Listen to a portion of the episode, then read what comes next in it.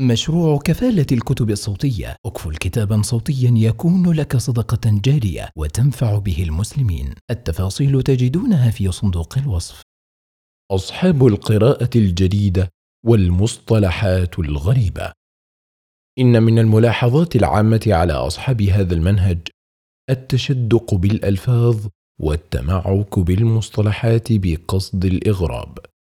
ومن طرقهم الشائعة في كتبهم ومصنفاتهم ختم المصطلحات بوية لإعطائها مدلولات جديدة وغريبة لا يعرفها أحد غيرهم.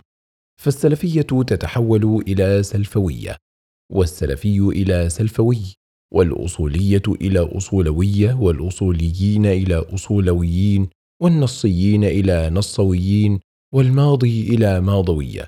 التاريخ والتاريخي يتحول إلى تاريخوي أو النزعة التاريخوية والأخلاقية تصبح الأخلاقوية والإسلامي إلى إسلاموي أو إسلاموية.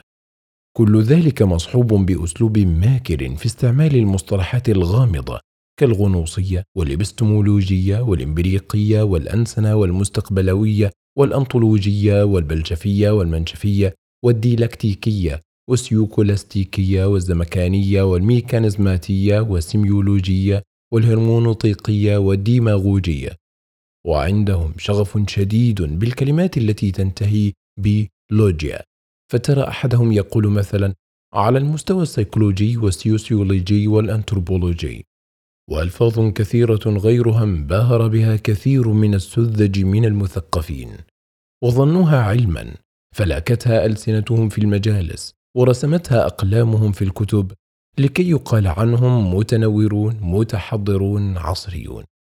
والقراء لا يملكون إلا أن يشهدوا لهم بالعلم والتعمق فيه مع أنهم لا يفهمون شيئا من كلامهم. وكما قال صلى الله عليه وسلم إن أخوف ما أخاف على أمتي كل منافق عليم اللسان. رواه أحمد وصححه الألباني.